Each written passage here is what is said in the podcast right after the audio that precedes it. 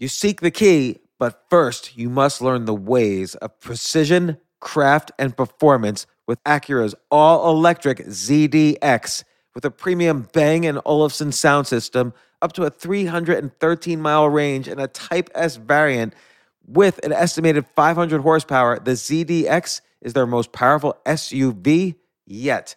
Unlock the energy when you visit Acura.com to order yours today. Okay, let's do some quick math. The less your business spends on operations, on multiple systems, on delivering your product or service, the more margin you have and the more money you keep. That's obvious. But with higher expenses on materials, employees, distribution, and borrowing, everything costs more. To reduce costs and headaches, smart businesses are graduating to NetSuite by Oracle. Here's the thing. Information is power. Information is money. Literally, the currency of today's world of entrepreneurship is information. And if you could bring all of the information about your business into one dashboard, this is incredibly valuable. NetSuite is the #1 cloud financial system, bringing accounting, financial management, inventory, HR into one platform and one source of the truth about your business. With NetSuite, you reduce IT costs because NetSuite lives in the cloud with no hardware required, access from anywhere. You cut the cost of maintaining multiple systems because you've got one unified business management suite. And you're improving efficiency by bringing all of your major business processes into one platform, slashing manual tasks and errors. This is so valuable. You just hit a button and you can see all the information about your business instead of having to call 5 different departments and get all these emails and put it all together and make sense of it. Over 37,000 companies have already made the move. So do the math, see how you'll profit with NetSuite. Backed by popular demand, NetSuite has extended its one-of-a-kind flexible financing program for a few more weeks. Head to netsuite.com/James. netsuite.com/James. netsuite.com/James.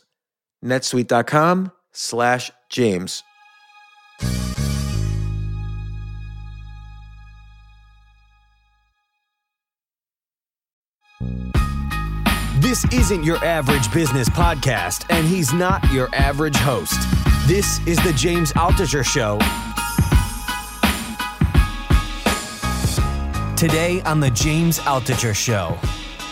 Always have fascinating conversations when I talk with my friend Scott Adams. Scott, as you know, is the creator of Dilbert, one of the most widely syndicated newspaper cartoon strips. He's also the author of Win Bigly and Loser Think. And Scott is always fascinating because he's a master of persuasion techniques, and he really puts into practice his advice about persuasion. It's not just academic advice. He's been trained as a hypnotist.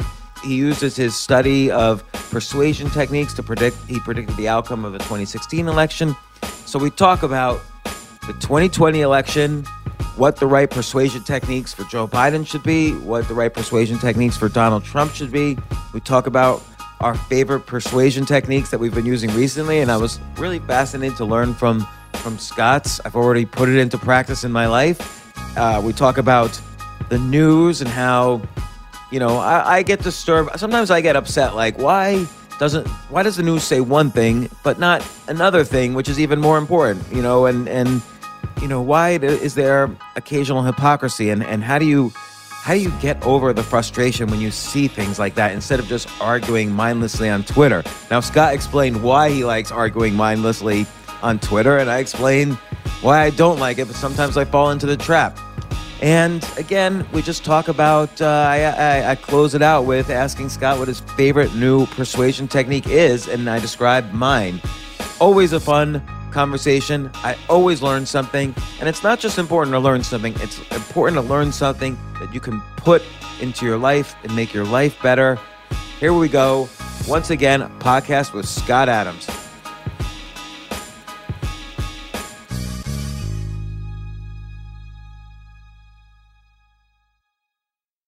Scott, you just said something that I want to respond to. Is you've never met someone. I've met somebody who has been offended on the spot with me.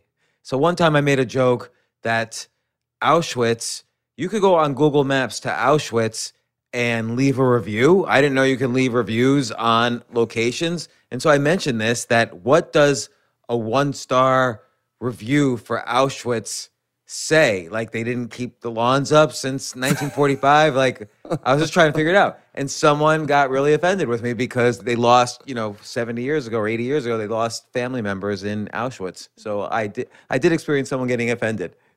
Yeah, maybe the exception is somebody still alive who knows somebody who was that affected by something. Yeah. So they're being offended on behalf. Everybody's always being offended on behalf of someone else, alive or dead. Yeah, right. Even in that case, it was about somebody who had already passed. Yeah. So Scott Adams, once again, welcome back to the podcast. You draw a little cartoon called Dilbert.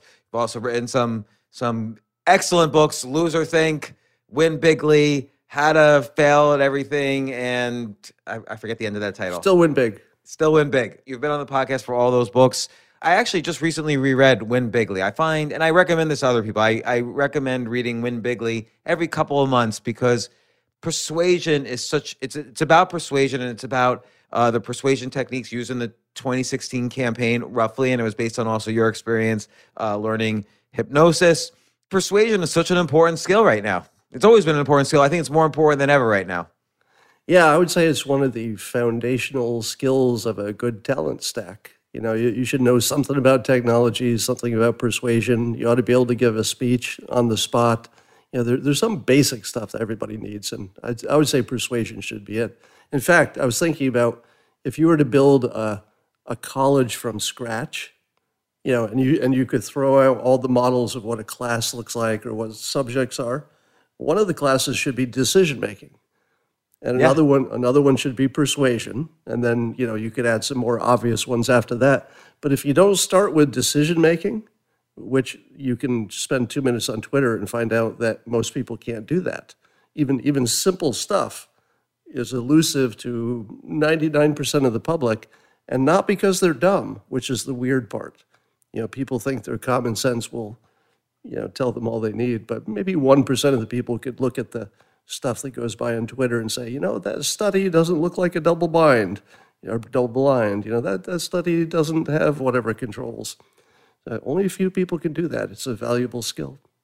You know, there's a lot of things interesting there, and I also want to get to the, obviously, the Twitter, social media, blah, blah, blah, but I think schools are going to have to be started from scratch. Like, clearly, higher education now is a mistake. Like, Harvard's still charging $70,000 a year for people who could learn, did not even learn anything online. It's just they're going to get the Harvard degree. People don't realize employers are going to ask later, hey, were you actually on the campus or did you learn remotely? Like, the Harvard degree is not going to mean the same anymore. Well, you know, economics usually drives everything, right? So if, let's say, Ivanka's thing that she's heading up, where she's trying to get people who don't have a college education to be trained directly by specific companies for the things they need, if that starts working, in theory, you could get better employees at a lower cost because they don't have the credential. So at least they'll start at a lower cost and maybe work their way up. So you'd think that it would sort of work its way, you know, it would solve itself as long as the option exists, and then it would be popular, I would think. Yeah, and I think it's been an ongoing discussion, like, how necessary is higher education? But this, I feel like the pandemic, the lockdown, everything has sped everything up, has accelerated every discussion, has accelerated on social media the hatred or love for Scott Adams, for instance, which we'll get to in a second. But because I do want to ask about this education thing a little bit more. Let's say you're starting from scratch from, I don't know, 4th grade. So you know how to read, you know how to write, and you know how to add and subtract.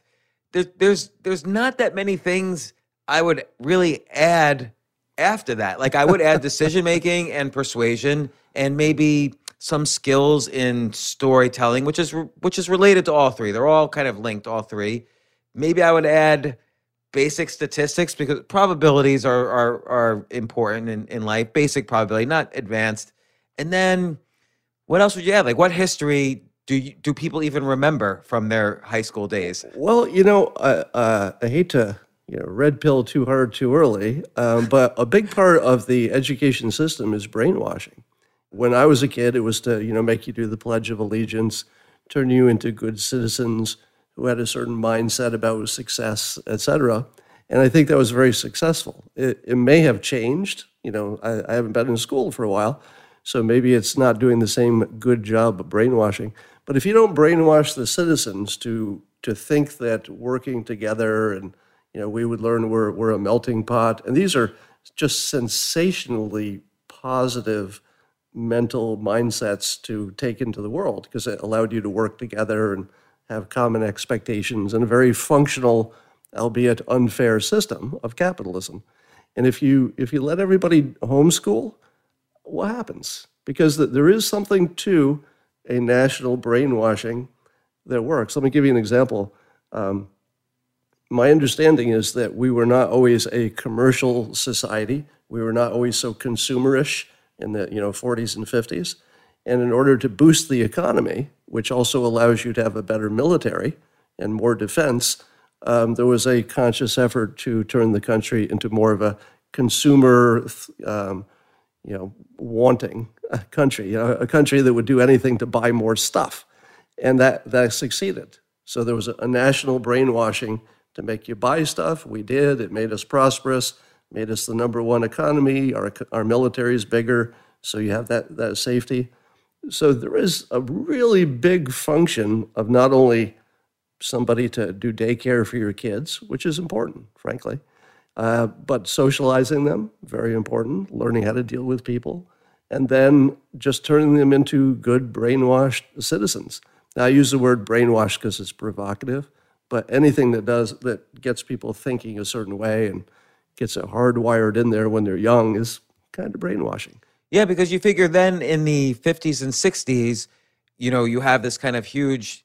not huge originally, but you have this banking industry really grow, and they make their money on lending money for people to buy homes. So suddenly the American dream included a home in the suburbs, which it had never included before, particularly with a white picket fence. So that puts a lot of fence makers in business. But the multi-trillion-dollar industry was developed out of this kind of visually provocative American dream slogan. Yeah. If you follow it all backwards from what's the most important thing a country needs, it's probably national defense. So the only way to get that is a really strong economy. Nobody's ever really done it another way. You need a strong economy. To get a strong economy, the economy is based on a psychological engine, if you will. It's basically people thinking a certain way and having a certain set of expectations and knowing that the other people have similar ones.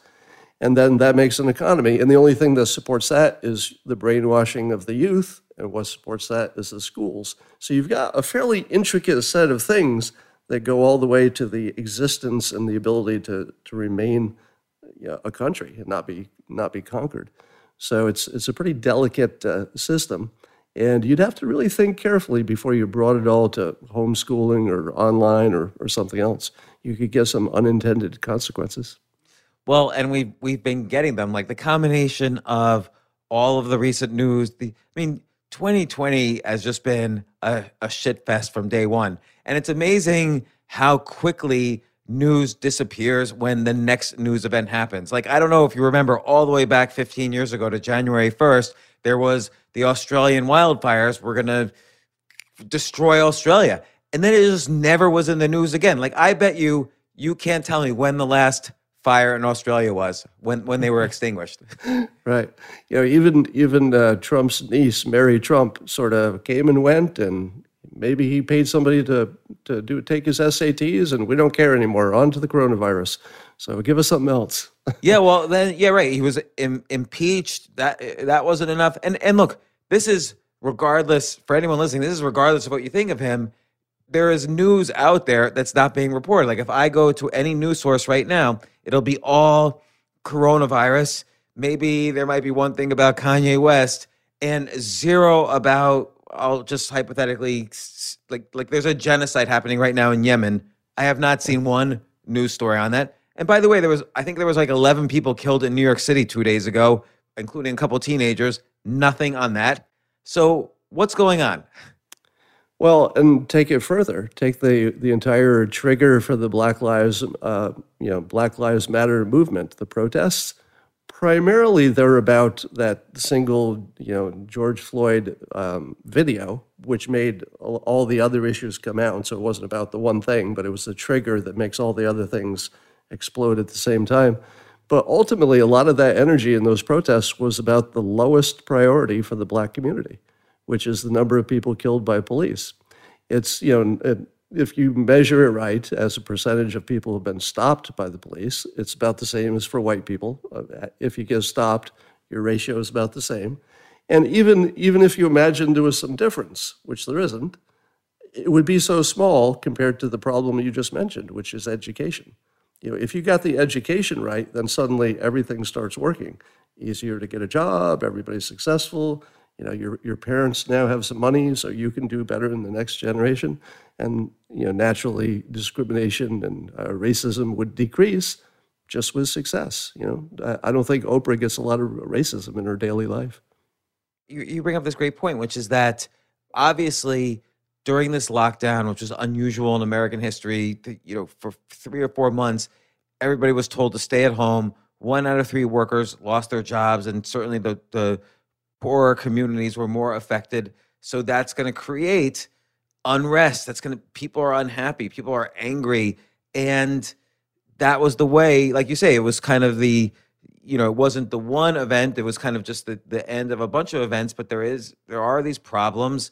And then, these protests started to happen, but then even that got twisted in the media. So let's even say there's problems where maybe there's too much blue-collar licensing. Maybe there's different educational opportunities. There's reforms that need to happen. But then everything got mixed in with these rioters. So I could tell you from my household, kids got confused. Were rioters also the protesters? Was it okay to break into windows? You saw then in St. Louis, there was David Dornan, a Black former police officer was shot and killed by protesters. But the media, and I don't always want to blame the media because we're allowing the media to do it as a society, but the narrative got skewed. Yeah, the business model of the media, of course, is to get you worked up. And the best stories to do that are the ones that you see, because they can do pretty rapid, A/B testing, and they know exactly what gets your juices flowing and your finger clicking and their business model cooking. So I don't think that's going to change. And there doesn't seem to be any correlation between what gets them a lot of money and attention and what's good for society. And at the moment, if you take one example of that, what if hydroxychloroquine works? Now, I'm putting maybe a 30% chance on it, but wouldn't you say it's the media that took that off the table in the United States? It wasn't really the doctors, I don't think. It felt like the media or the press in particular, made essentially a medical decision that other countries are making in the other direction in terms of risk management. Absolutely. So my wife lived in Africa in the '00s, and she and her kids would take hydroxychloroquine every day as prophylaxis against malaria. I mean, it was the WHO was listed as one of the 12, I don't know, safest or most successful drugs over the past 50 years. It's a known drug. But I remember one time in March, I was doing an Instagram Live, and I was mentioning hydroxychloroquine. I don't even know if this was before Trump it was right after Trump had mentioned it, but I had been talking about it for a while. Someone came on my Instagram Live and said, no, it kills people. Have doctor supervision. Don't just take 70 tablets of it or whatever. But clearly it's been in use since forever. And later on another instance, similar, the same person contacted me, behind the scenes and said, listen, this is a Trump versus no Trump campaign, because I brought up that, is anybody asking about Biden's cognitive decline? And by the way, I like people on both. I feel like I'm like you in 2016. I have to say, I like Andrew Yang. I like a lot of Democratic candidates. I'm for a Democratic candidate for mayor in New York City. But it just bothers me when something like hydroxychloroquine or other issues become politicized, when lives could be saved. Like, why did that become a political issue? Yeah, I mean, it's just so reflexive that people are going to take sides that as soon as the president mentioned it in any positive way, that was it. And I don't think other countries had to deal with that. You know, not, I mean, because Trump is an unusual leader and that people will take the other side no matter what. That isn't quite the case in every place, I don't think. I hope not. But like in 2016, you pointed out that you had never seen a persuasion expert like Trump, and you predicted, you know, in March of 2015, I think it was, you predicted a Trump win, you know, a year and a half later, and you were correct. I feel like the persuasion techniques are all across the board now. Like, I don't know what's going on a persuasion level. Maybe like there's some map in your mind of what's happening here. You mean in terms of the president or just in general? In general. Well, the biggest problem is that we learned in 2020 that data, you know, we want to make decisions using data and we want to listen to our experts. The only problem with that model, which we all agree is the best model, is that 100% of our data is unreliable. And all of our experts have different opinions, and they're unreliable too. So what are we exactly supposed to do with that? And I think what happens is people just default to, well, I saw this on Sean Hannity, or I saw this on Don Lemon, and that's my guy, so it sounds pretty good to me. And then you have the news silos. You know, you've got the people who just don't have any exposure to news on the other side. I have a friend like that, anti-Trump friend. And we have, occasionally I make the mistake of getting into it with him, and I learned that he just doesn't have any awareness of 50% of the news. And it's because he reads the New York Times and CNN and things. He just never sees the other argument. And when I present it, it's literally the first time he's ever heard it. And this is somebody, you know, Ivy League educated, plugged into the news, you know, really well informed. That's how bad the silo is, that even he just didn't have a sniff of the other arguments. Yeah, and in a democracy, I mean, anybody can argue what a democracy means and whether America is one or not, but I always think in a democracy there's many voices all rising up, and some voices are so fringe you can easily say, you know what, I not want to listen to that one. But in general, democracy, like the people who created democracy, they didn't agree with each other. James Madison and Alexander Hamilton didn't agree with each other, but they created a great government. And here now people aren't allowed. I mean, I saw a post yesterday. Somebody said, you know, I'm moving from this color state to this color state, so I'm really afraid. I don't really want to be around people of this other color. And why is everybody just signing up for one team or the other and not even knowing that not listening to other voices is kind of not such a great way to live life? Yeah, I think that accidentally our entire you know, system of government evolved into a different system that nobody voted on. And what I mean by that is that it used to be, you know, you'd elect your representative, they get on a horse, they, you know, trot off to Washington, D.C., make some decisions, and you might hear about it in 6 months.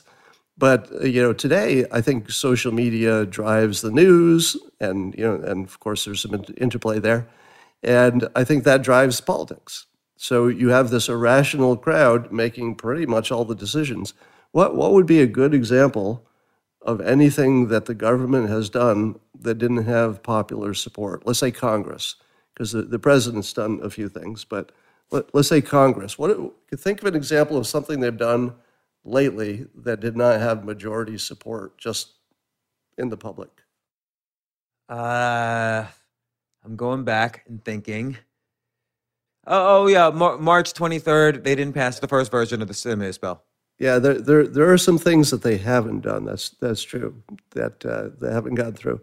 So, but I would expect over time that that's just a matter of time. And there may be, you know, if you've got a 55 or a 60% majority, maybe that's not enough. But I think that mostly social media is driving your own team. So maybe that's the problem. Maybe the Democrats can only do what social media tells them to do. The Republicans can only do what social media tells Republicans to do. So it's sort of coming from the crowds, and they're stuck.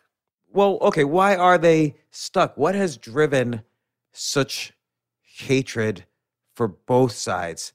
Like, you know, the Democrats who are screaming about cancel culture, I feel like we see them live large on social media, but I feel like most people don't really care that much about, oh no, Deborah Messing was just canceled. It's not like I'm not going to watch, you know, whatever that show was that she was on because she was suddenly canceled and called a racist for whatever reason. Or it's not like I'm not going to read. I mean, people are burning Harry Potter books because of J.K. Rowling insisting women have cervixes and should be treated that way. But, you know, and again, on the right side, you pointed out, I think this was a couple of years ago, you pointed out if you really think Trump was Hitler, you should act on it. Clearly, clearly people don't think he's Hitler, although they say it. I mean, his grandchildren are Orthodox Jews, and he's been at all their circumcisions. So not that Hitler wouldn't do that, I guess, but it seems like something Hitler wouldn't do probably. So what has like polarized things so much? Because I feel like in the center, most people don't give a shit, and yet somehow we're still being sorted into groups. Well, you know, you and I and a lot of people who watch this would be in maybe the 10% who are really plugged into social media and the politics of social media and the news. I don't know how many people in the country are actually this plugged in. And I think that we, the people who are most attached to it, are getting this jolt of adrenaline and rewards from fighting that it's sort of fun. And I don't know if you feel this, but I don't dislike the fighting, meaning that there's a payoff that, you know, you don't want to admit because it says something about you, maybe. And if I put a positive spin on it, I go, well, I just like the good fight and, you know, I'm competitive or whatever. But I don't know if it's really a good quality. I just know I can't stop doing it. And I know that if I get in a good one, and other people say, you burned them, you really got them that time, it makes me feel good. And that good feeling I can get instantly just by reaching over and picking up this little device, and I press some buttons, and I get good feelings. How in the world am I going to stop doing that? So, you know, once that dopamine reward thing kicks in, it causes me to be far more aggressive online than I think I would be just if I didn't get a reward. I mean, why would you be? What would be the point? There would be no point to it. I think for you, it's been a good place to also practice persuasion techniques. For instance, I seldom see you directly defend yourself because then, you know, in persuasion, you know, school, one would learn, don't give status to the person attacking you by defending yourself, you know, instead start questioning their qualifications or start, you know, there's a whole list of things that you fantastically suggest in Win Bigly. But I think for you, it's a good practice ground. Totally. Yeah. Not only do I get instant feedback from the other commenters, but I can see, you know, whether it gets retweeted and liked and all that. So yeah, it's like the best little laboratory for persuasion. See, I was looking at it from a different perspective that I found myself starting to get upset that I would see so much just blatant hypocrisy. Like, you know, the Seattle mayor calling the Chaz, the autonomous zone, like an arts festival until they wanted to, you know, seize her house. And then suddenly she sent in the troops and shut it all down within a day. And then it's never been in the news again. Like it's gone. So like, I was starting to feel myself getting upset, or like de Blasio saying, you know, everybody has to stop social gathering unless you're going to be the 50,000 people gathering in Washington Square Park for a protest. Then it's okay. Like, it seems to me like, like you say, these are smart people with educations, maybe high IQs even, and yet it's almost as like you're talking to a 3-year-old at that point. Yeah, you know, none of the hypocrisy stuff ever bothers me. And I have maybe some unique immunity to it. And I guess it's because the way I frame it is I don't expect anybody to be honest or honorable. So the fact that they changed their mind at the drop of a hat to support the new thing, I just say, oh, okay, that's exactly what I thought was going to happen.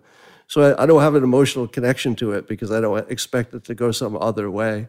But if I were de Blasio, here's how I would have defended it. I would have said, freedom of speech, #1 right. It's not like anything else. Boom. End of story. So that's my advice to anybody who, any of the mayors who are saying something that sounds ridiculous to the rest of us, which is this crowd won't spread the disease, the virus, but this crowd will. We know that's not true. He could have just said, look, there's one right that is just king of all the rights, or king or queen. Let's keep it gender neutral. And I would just say, that's it. Get used to it. There's one right that is bigger than the other rights, and it has to be that way. All right, this is fun. Let's take all this ridiculousness and see what persuasion technique would have maybe not necessarily saved this person, because de Blasio didn't really ever, nobody really blamed him for anything, but how they could have persuaded better. So on the opposite side of things, Betsy DeVos in the past day or so, as Secretary of Education, said we need to send the kids back to school. Worst case, I think she said 0.2% kids will die. Maybe she didn't say exactly that. I'm probably misquoting, but some number that amounted to thousands of kids dying. What would maybe could she have said, look, our society thrives on education. We must get kids back. Like, what would have been a persuasion technique she could have used there? Well, I would have taken the high ground and said, look, this isn't like other situations. We don't have the option of even being smart or lucky and finding a path where nobody gets hurt. So can we agree? Can you just agree with me? We don't have that option. If we did, I'd be all over that, because that's primary responsibility. Keep everybody safe.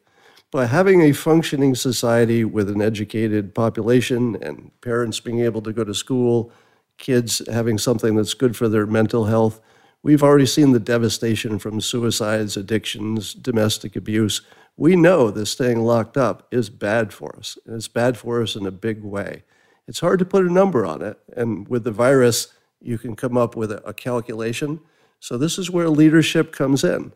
There will be deaths, but it's going to happen either way. I'm going to take the way that takes the country forward.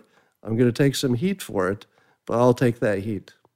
So that's great. And so the question is, why didn't Trump say something like that early on when it was very clear that there was going to be collateral fatalities from the economic lockdown? Like, people who needed cancer treatments weren't able to get cancer treatments. All the cancer wards were filled with empty beds waiting for coronavirus patients. Not that the virus wasn't real, but just in some states it was more serious than others.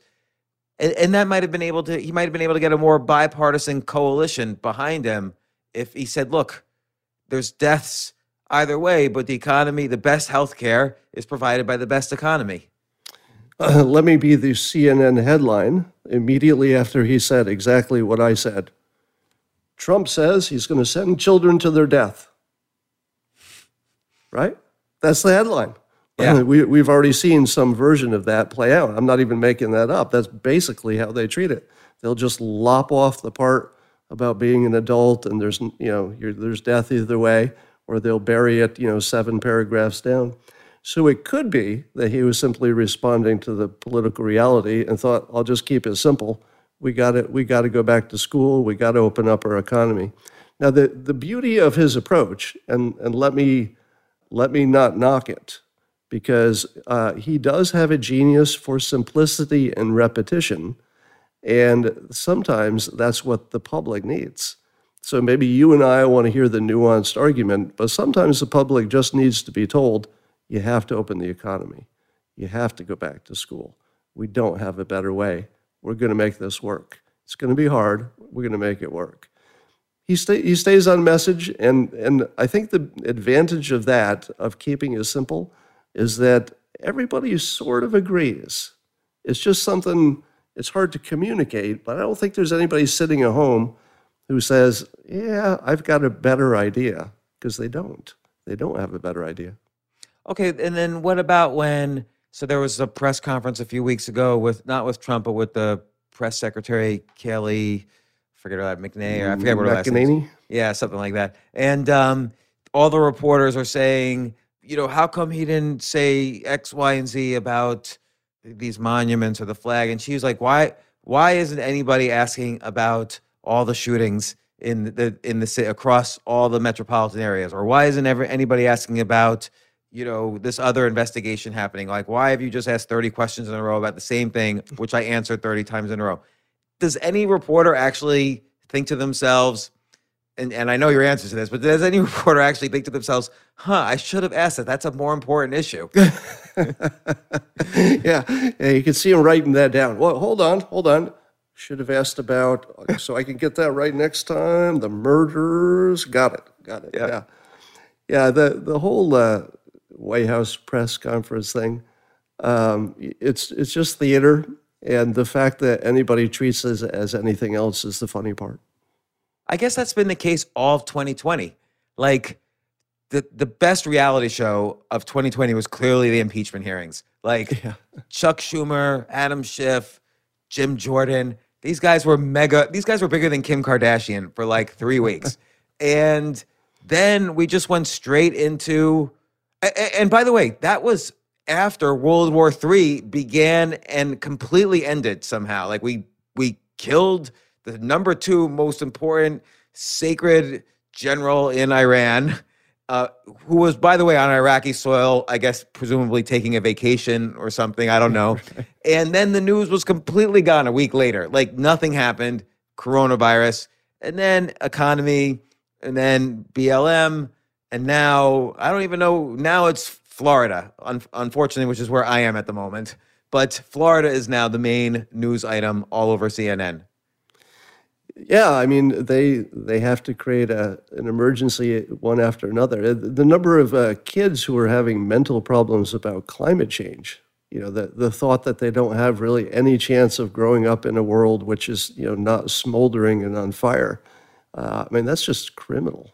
That is absolutely criminal what they're doing to children, especially since there isn't a ton of truth to that.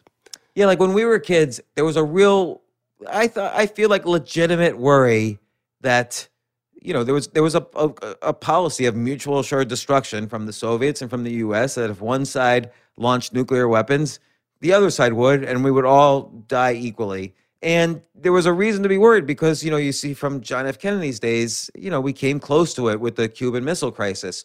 So I feel like that was a little bit more legit, even though nothing happened. Climate change, whether you believe in it or not, it's not like tomorrow or next year. We've already seen people predict, hey, 10 years from now, it's all over. That's been happening ever since 1970, and it's not all over yet. So now my kid says to me, well, my grandchildren are going to be affected, which my response is, I don't care about your grandchildren. I'm dead by then. So we don't have to worry about it now. But, like, it does seem like people want to concoct problems. You think there's obviously something primal there where we attach to problems. Yeah, I mean, there's some hate that, you know, you've got your usual tribalism and side-taking, but I think the business model is primary above all those things. You know, we have our natural human propensity to be bad to each other and, you know, miss the truth and all that.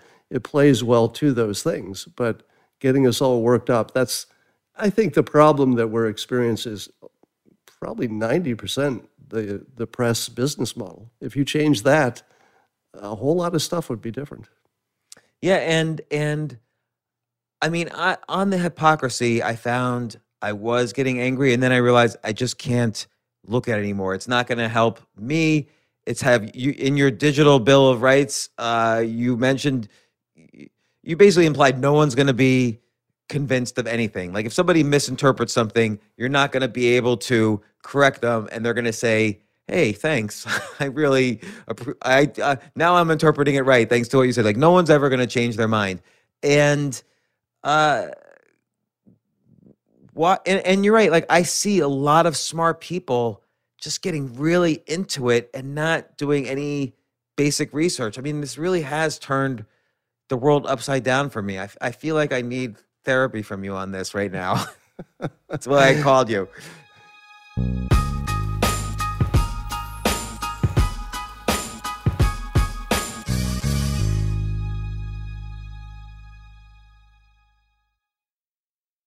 I have to say, Airbnb has changed my life.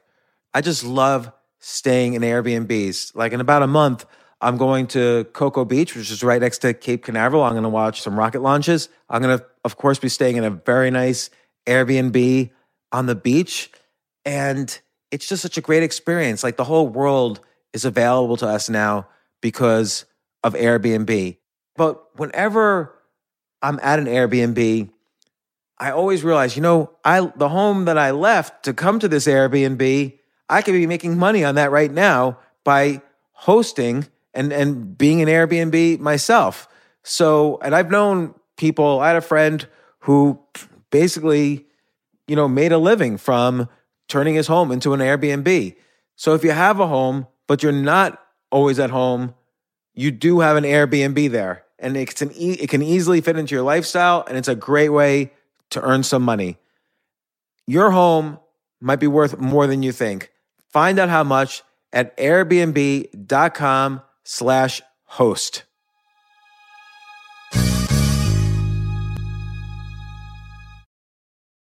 I remember last year I was asked to go speak at the Norway Business Summit, and I was so excited because side by side with the Business Summit was the Norway Chess Summit, where I would get to see in person Magnus Carlsen, the best chess player ever, playing chess.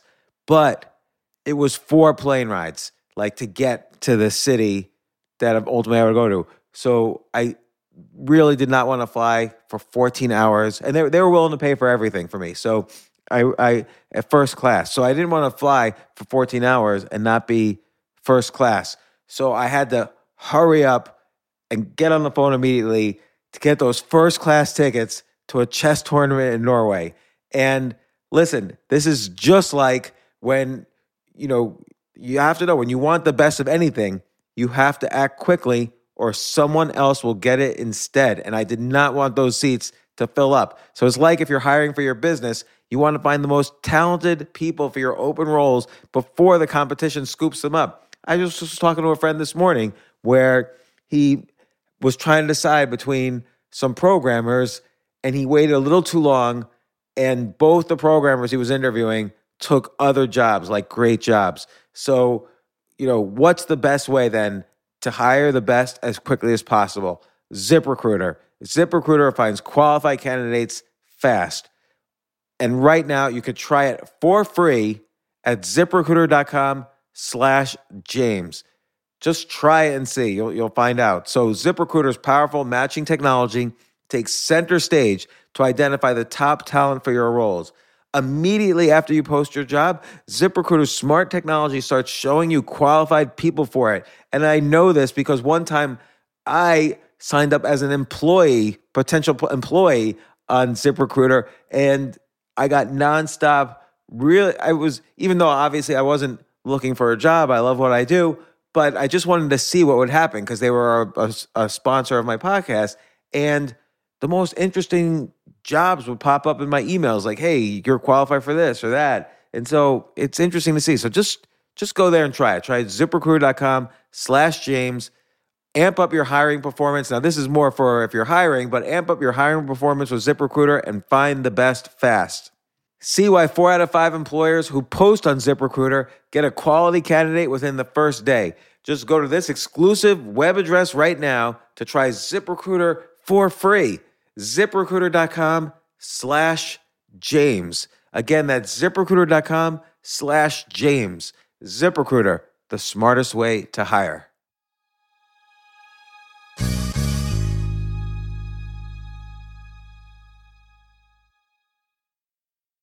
Want to connect with a family member who doesn't speak your language? Then check out the language learning program Rosetta Stone on desktop or as an app. Rosetta Stone is designed to immerse you in the language you're learning through an intuitive process. Plus, the True Accent feature even gives you feedback on your pronunciation. And with a lifetime membership, you have access to all 25 offered languages. Get started today. Visit rosettastone.com/pod50 to get 50% off your lifetime membership now. That's rosettastone.com/pod50 for 50% off.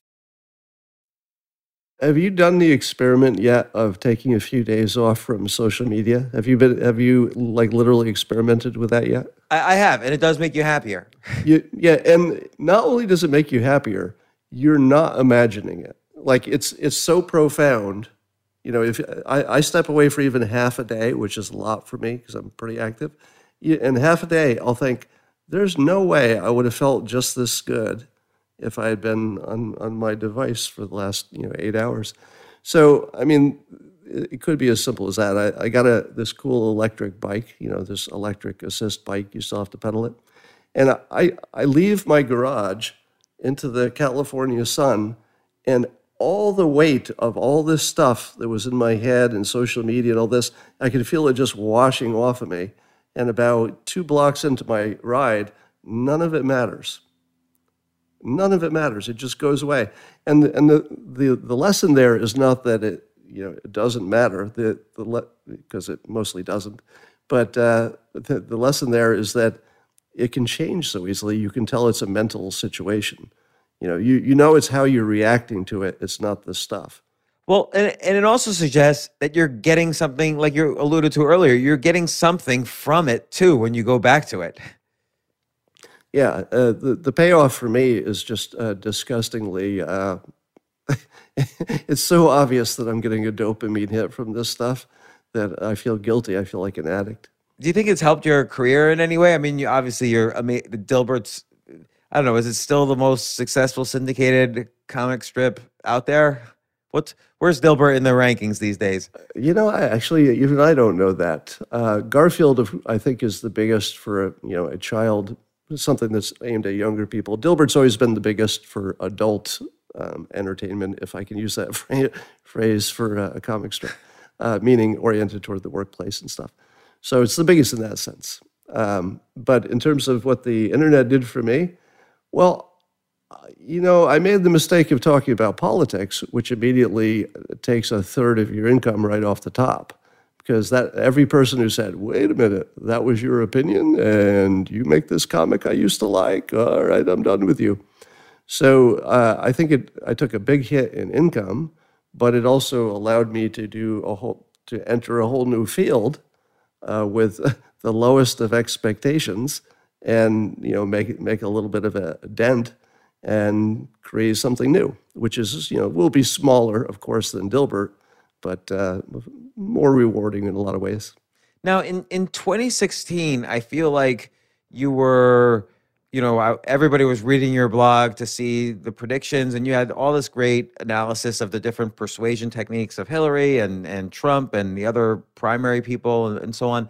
But you always would qualify with saying, look, I'm not officially supporting anybody. I don't want to get hurt if I take one side and people are violent on the other side. It seems like now you're not as afraid of that. Like, I feel like a few weeks ago, you tweeted something which was, I don't know if I agree with, but you definitely were tweeting an opinion, which is that you felt you would be hunted if Biden wins. And people called you on that because that was your most extreme opinion ever. You usually back off on opinion and resort to analysis. Let me ask you, what do you think I was doing with that opinion? My first gut was you were revealing a little that you were scared, and so that there was an agenda. There was not an agenda to that opinion, that you legitimately were scared. But now that you asked this question, maybe you were kind of trying to gauge how people would respond to it. I don't know. Did you see how much attention that got?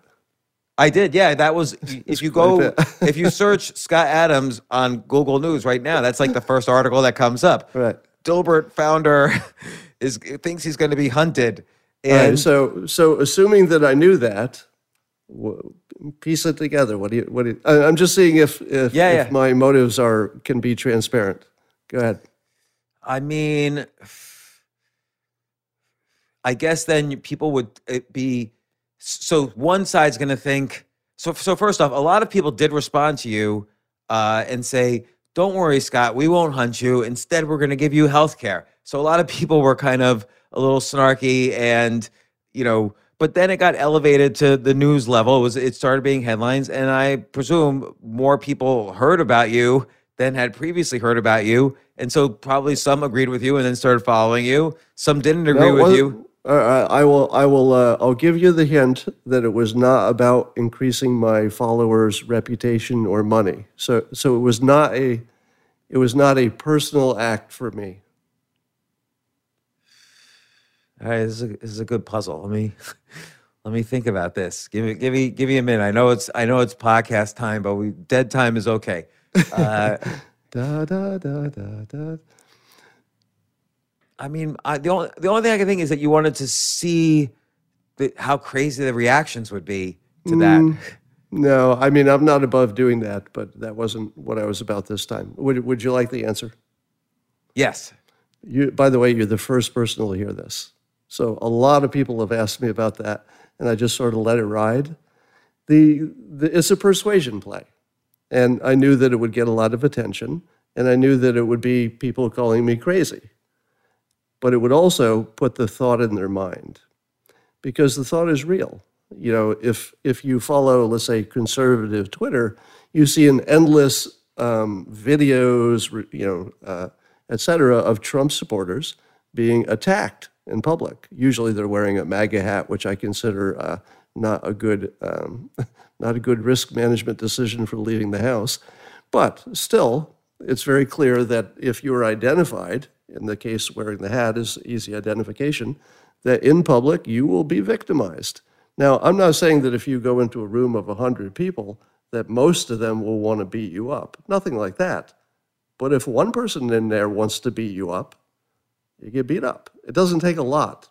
Mm-hmm. And if you would see the messages that I get simply for writing about Trump, just simply being in the conversation, but saying that he does some things right, some things wrong.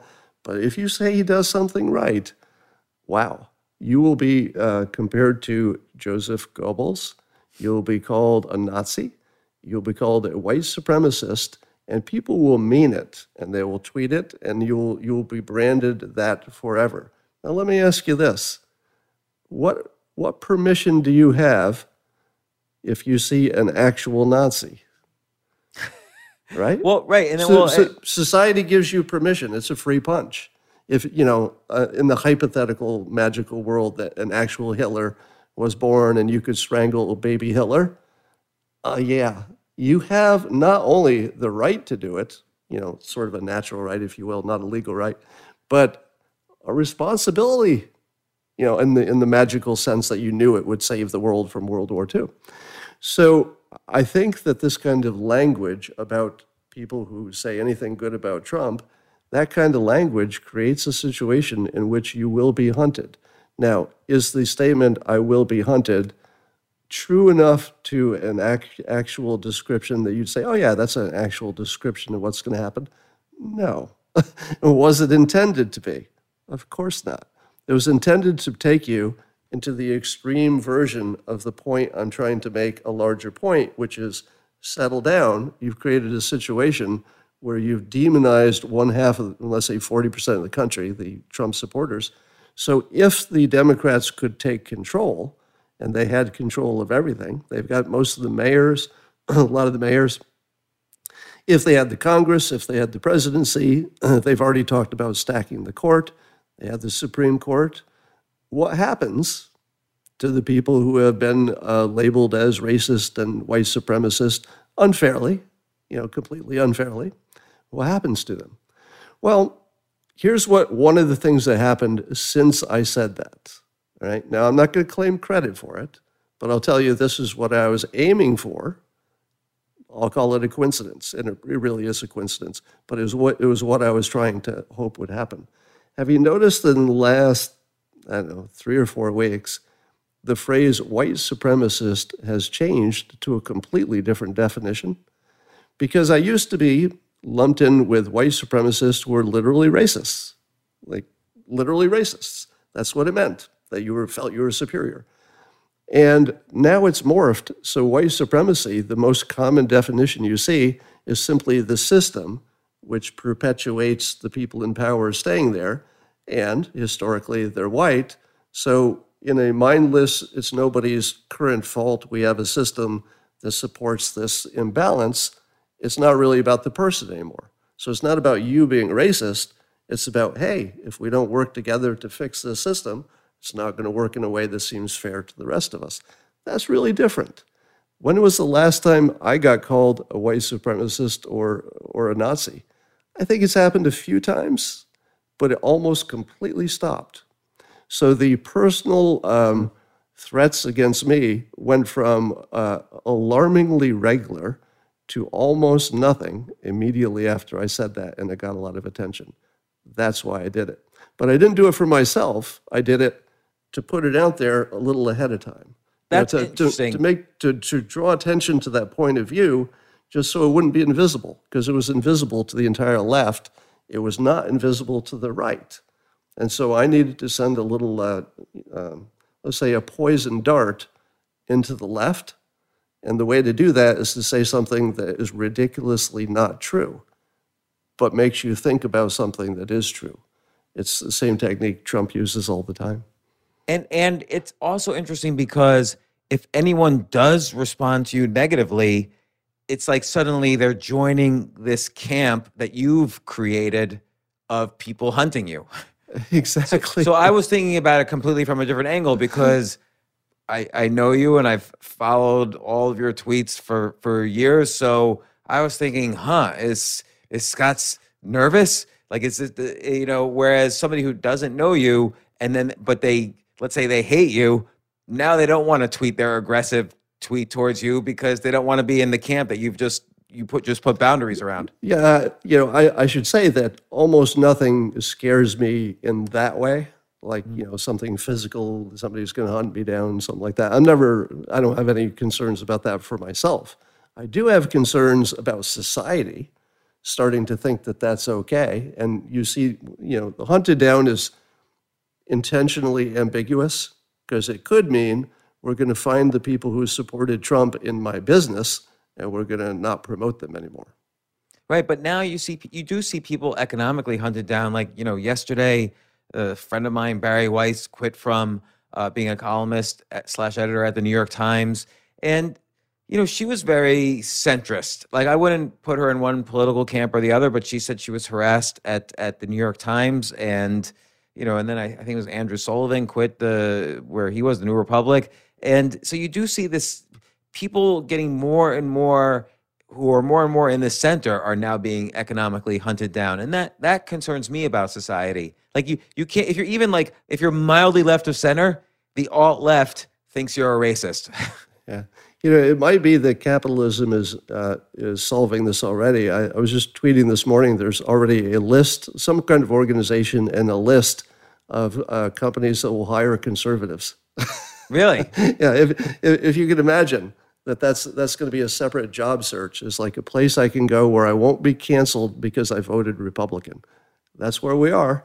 But if that's what it takes, and it's just harder, imagine your Facebook, all right? And you want to hire top engineers. Well, you're lucky, you know, 80% of them are probably going to be left-leaning and no problem at all. But you really need as many as you can get. And if you're cut out of 20% of the market because those people are going to go to, you know, XYZ company that said, look, that's one thing we're not going to discriminate against. Your politics is yours. We just need your coding. That's a big hit to a tech company, if you're cut out of 20% of the market, and why wouldn't you be? I mean, if you had a choice and you knew that you would be hunted down, so to speak, or you might be at any time in the future, why would you even want to get a start in a company that 2 years from now, somebody might say, who did you vote for? Okay, your ride here is over. So and it does seem like also, you know, there's the phrase going around now, if you cancel everybody, you've canceled nobody. And it's starting to get to that point where everybody is canceled. And maybe this thing just sort of self-eliminates itself, but we know that the media is going to have to keep something going or else they just are going to just shut the lights off and all find other jobs, which they don't want to do. So I don't quite see this ending nicely. It seems like what's happening is there's been this theory for decades that the great sort is happening. So people are moving to places where everybody else politically agrees with them. So that's why we have blue states that are getting more blue and red states that are getting more red. And now it could be economically, these companies are blue companies and these companies are red companies. Just wonder how far that goes. And then you even see it on social media. There's Twitter, and then suddenly there's Parler, and there's other social media platforms. You know, you have to ask yourself, is that better or worse? You know, people are making the decision for purely their, you know, themselves and their families. So they're not thinking of society when they make these individual choices. But if you think it through, can you think of any example where people are not more comfortable around people who are substantially like them in some way? Now, you know, there's no value judgment here, right? Yeah. So this is not about anybody's better than anybody else. But everybody's just more comfortable with people who have something in common with them. Could be the age, could be you're single, could be you're married, you know, whatever that commonality is. So, you know, if you go back 200 years, nobody had mobility. We didn't have the internet. How do you even find people like you, unless they happen to be there? And now we have mobility, we have the internet. Maybe it's just better. You know, should we discourage it? I don't know. It would be one thing if somebody said, we're going to put all the Norwegians together and we hate everybody else and we're not going to do a trade deal with you. Okay. You know, I don't think that's going to happen. I think people are just going to go where they feel comfortable and it'll be fine. I guess it seems sad to me that politics is the thing people care so much about that that's where they're willing to draw the line on friendship, family, business opportunities. Like, rather than being, and I'll just be, you know, I'll just exaggerate, but rather than making the dividing line, oh, I'm going to hang out with kind people as opposed to unkind people. Like, well, you know, yeah, politics is a little bit of a fiction, right? Because we don't know truly how Joe Biden feels about things. We don't know truly how Donald Trump feels about things. Like, politics, as you pointed out, is a narrative, is a story of persuasion. You know, the most damaging thing about it is the thing that you see on the news and social media is that people, they attribute intent to people that isn't there. So the biggest problem with conservatives is that the entire left thinks that they have bad intentions, that they're thinking bad things about them, they hate them, they want to dominate, you know, there's a whole set of false beliefs about the right. And if you spend any time over there, they just want to be left alone and play by the same rules as everybody else. You know, it's really kind of simple. And it's, to me, that's the most frustrating part about the divide is that it's not real. You know, it's an assumption about how somebody else is thinking, which is supported by, turn on CNN. What does all the commentary say? I think the president's real purpose is he hates chickens or whatever it is, you know, whatever damn thing. But they're literally saying that they can imagine what he's thinking and feeling. And I look at it and go, I don't know. I would have guessed exactly the opposite of that, but I can't read minds either. You know, maybe it's just my bias, but I know you can't read minds. You know, I'm pretty sure I can't, but I know you can't either. So I think it's that mind-reading illusion, the placing of intent on strangers, that's just ruining everything. And they'll always do it. Like, no matter what I put out there on social media, I'll have some people call me a libtard and some people call me a Trumptard. Like, because for me, I don't really care enough to let people know what I think. I care about other things that I feel are different. You know, not judging people who care about political issues. I just don't believe any politicians enough to care about, you know, what's going on in that arena. But people care so much, they will hate you and they will assume you're on the opposite side if you don't immediately agree with them. That's where they're trying to read your mind. And if you don't agree exactly, then you're all the way on the other side. But so in terms of persuasion going from now to the election, how would you outline the different games or narratives that Biden and Trump need to have? Like one question is, does Make America Great Again, and I'm just talking technically, does that work as a slogan for Trump trying to win over fence sitters?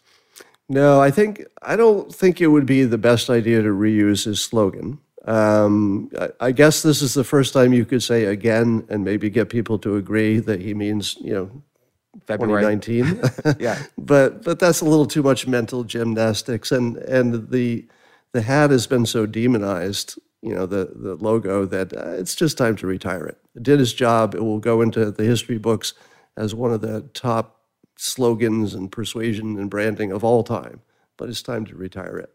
I would say in terms of strategy and persuasion, Trump just needs to stay out of trouble, because things are really going to start heading his way in a major way. If you just look at the trends that you know are fairly certain, the economy is coming off a low spot, so the percentage increase will look impressive, just the way Obama looked impressive. And I think he did a good job, by the way, of bringing us off the bottom of the economic crisis. So you always get those gains, and those gains are going to be kicking in just about Election Day. It's going to look impressive. I'll remind people from your book, I believe it was from Win Bigley, you know, stating direction is more important than stating state. So he doesn't have to say, you know, these are the number of jobs lost. He just says, oh, we're 8% up every month. It's the biggest since 1959, blah, blah, blah. Yeah. So I think the economy is going to look like surprisingly good. I was on the camp of saying way early, I was telling everybody, look, I know it looks like a Great Depression. You are going to be so surprised that this is way better than you think, the recovery part. So far, so good. I don't want to get ahead of myself, but that was based on the assumption that our ability to communicate was so good, and people were already trained for the jobs that they were going into, so it should have been easier. So the economy will be pro-Trump by far. Then you've got the coronavirus. I think people are going to look around the world and see that there's all kinds of mixed things. You don't know why anything was wrong. But here's the argument Trump can make. I followed the experts' recommendations with one major exception, and I was right, which was closing travel from China when he did. That's the only time he deviated from the experts, and he was unambiguously right. And so the other side, the CNN will say, you didn't have a travel ban because hundreds of thousands of people were traveling freely if they weren't Chinese nationals. So it seems like there's a response for everything. Yeah. But in terms of what the public and the voters will understand, that kind of nuance gets a little bit lost. You know. But it is true he closed China. You know, he closed some, but he could have closed more. Now, so and then the back to school thing, I think, is going to work really strongly to his favor. And the fact that he wanted to encourage people to reopen businesses and get in the economy before the medical experts were quite comfortable with it, I think that works in his favor with the public, because the public knows this is going to be costly. They know people are going to die, and they choose it. I think it's the popular choice. People just don't like to verbalize it, but they understand it. It's, you know, the coronavirus is basically a war in which children and the senior citizens were enlisted or conscripted. They didn't want to be, but they're in the fight. And it's a fight for civilization, basically, because we got to keep the lights on. We got to keep the economy running. It's not about greed. It's about making sure poor people can eat and get health care and all that. And it's a war, and people are going to die. And I think that Trump did a good job of sort of describing it as a war early on. But I think he could carry that into the economic opening, because we're going to see the death rate rise. That feels like that's a guarantee. You know, I hope not, but it looks like at least a little bit is going to rise. And I think you should just say, look, nobody wanted this war, but we're all in it, and it's not going to be pretty, but this is still the best path. And I think the public's going to be on that side. And then the next trend, and you're seeing it quite, I think, clearly, is Biden's decline. And I think he'll have to skip all of the debates. It's the only shot he has. And I think that if he does, people are going to understand why.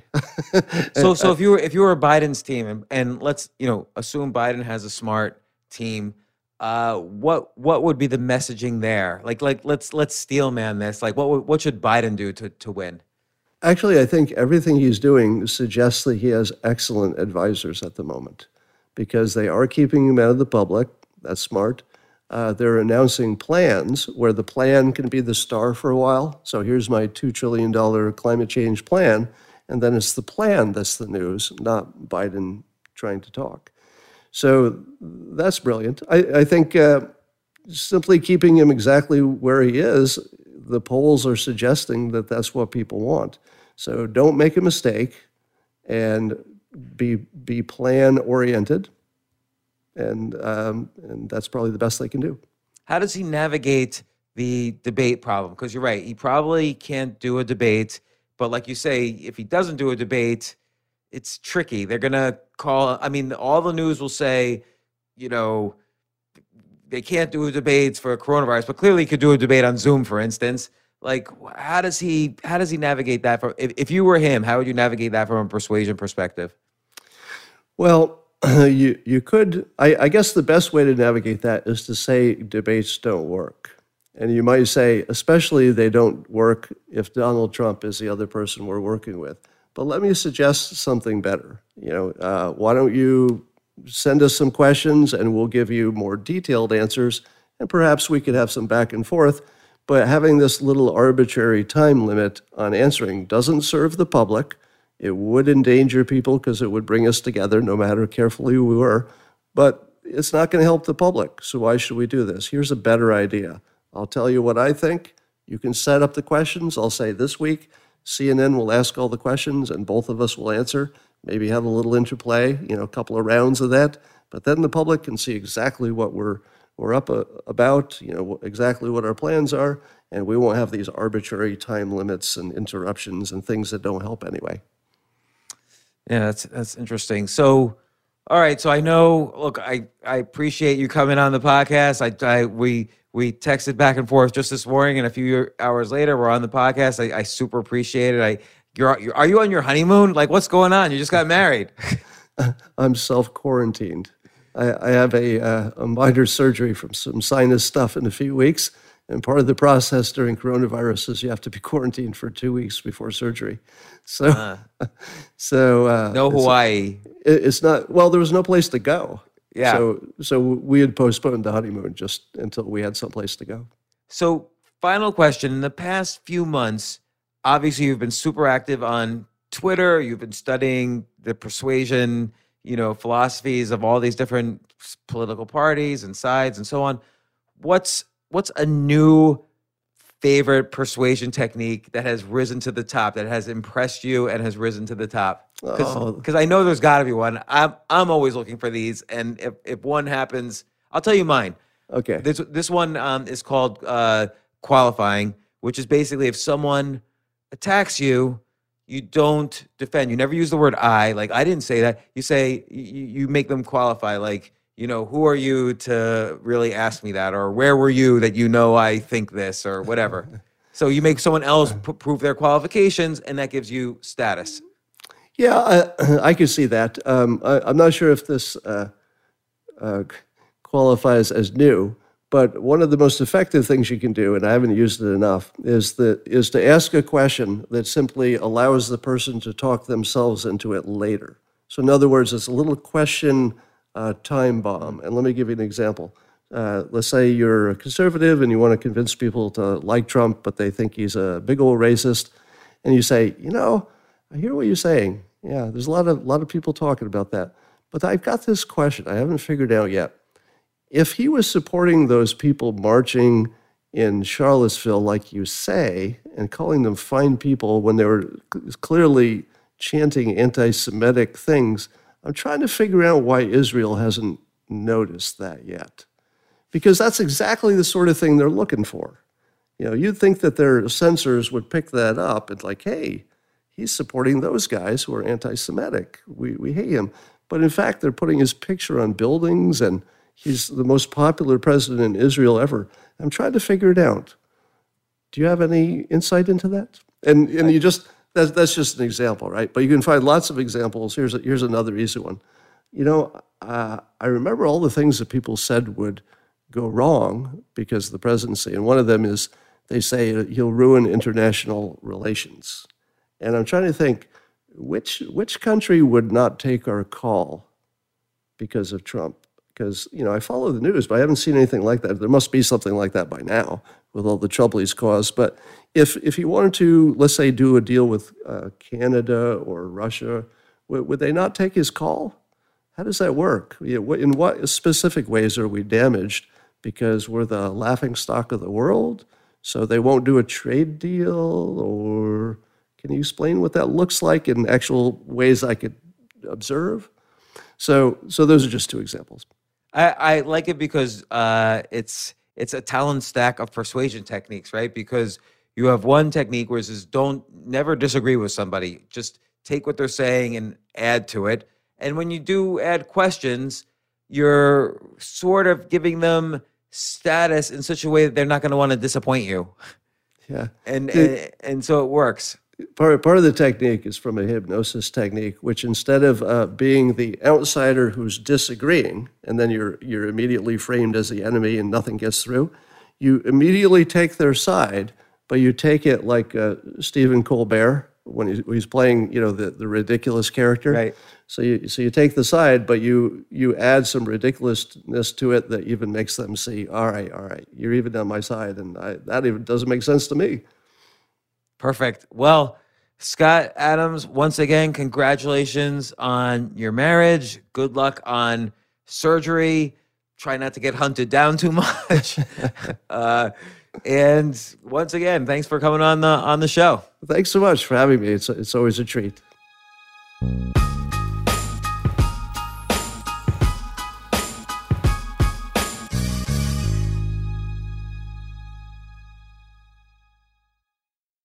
The living room is where you make life's most beautiful memories. But your sofa shouldn't be the one remembering them. The new life-resistant, high-performance furniture collection from Ashley is designed to withstand all the spills, slip-ups, and muddy paws that come with the best parts of life. Ashley high-performance sofas and recliners are soft, on-trend, and easy to clean. Shop the high-performance furniture in-store or online at ashley.com. Ashley, for the love of home.